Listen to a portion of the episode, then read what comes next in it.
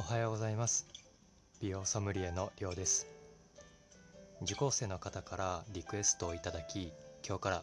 ラジオ配信を始めました。このラジオでは日常の何気ない気づきや近況をお話ししたりリスナーの方からいただいたご質問などにもお答えしていきたいと思います、えー、さて記念すべき第1回目は一人に届けるというテーマでお話しさせていただきます。先日美容コンサルの受講生の方から大勢の前で緊張せずに話せるようになるコツはありますか？というご質問がありました。その時にパッと思ったのはたとえ目の前に何百人の人がいても一人に向けて届けるのが大事だなということです。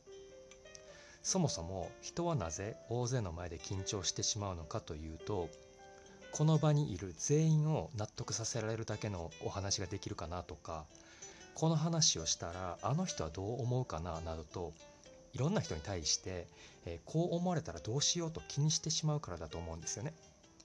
もちろんたくさんの人をうならせてやろうという意気込みを持って話す内容をできる限りブラッシュアップしておくことは、えー、大切なことです。ただやることをやってステージに立った後は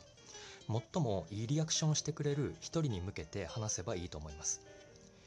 ニコニコしながらあなたの話を聞いてくれる人やめっちゃ相づちを打って共感してくれる人などとにかく分かりやすくリアクションを取ってくれる人を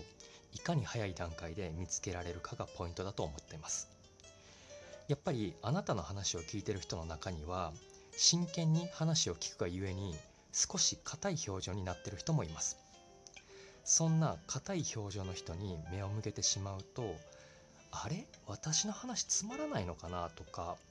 伝わってないのかな？という雑念が無尽蔵に生まれてしまうんですよね。これが焦りと緊張につながります。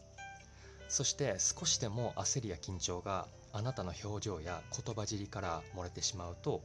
その緊張が聞き手にも伝わる。すると今度は聞き手がそわそわしてしまってあなたの話が入ってこなくなる。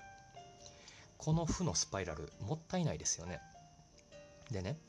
冷静に考えていただきたいんですけど硬い表情であなたの話を聞いている全ての人があなたの話をつまらないと思ってるなんてことはないですよね。表情は硬くても心の中でめちゃくちゃうなずいてるかもしれないしあなたの話に感動している可能性だって大いに考えられます。つまりリアクションと満足度は比例しないということです。以上を踏まえるとせっかく同じ話をするのであればリアクションがいい人に意識を向けて安定した気持ちで堂々と話す方が断然お得だと思いませんか？という話です。そして鋭い方ならお気づきかもしれませんが僕も今まさにこのラジオで一人に向けて話しています。たとえ他の人の心には残らなかったとしてもあの人にさえ届けば御の字。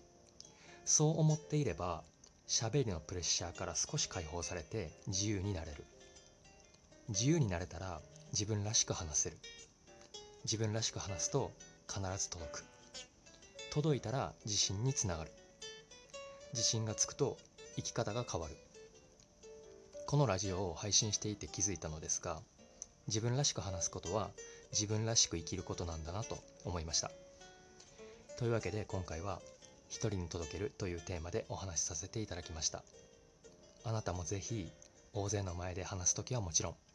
SNS で何かを発信する時も一人に届けることを意識してみてください。それでは今日もあなたにとって素敵な一日になりますように。じゃあね。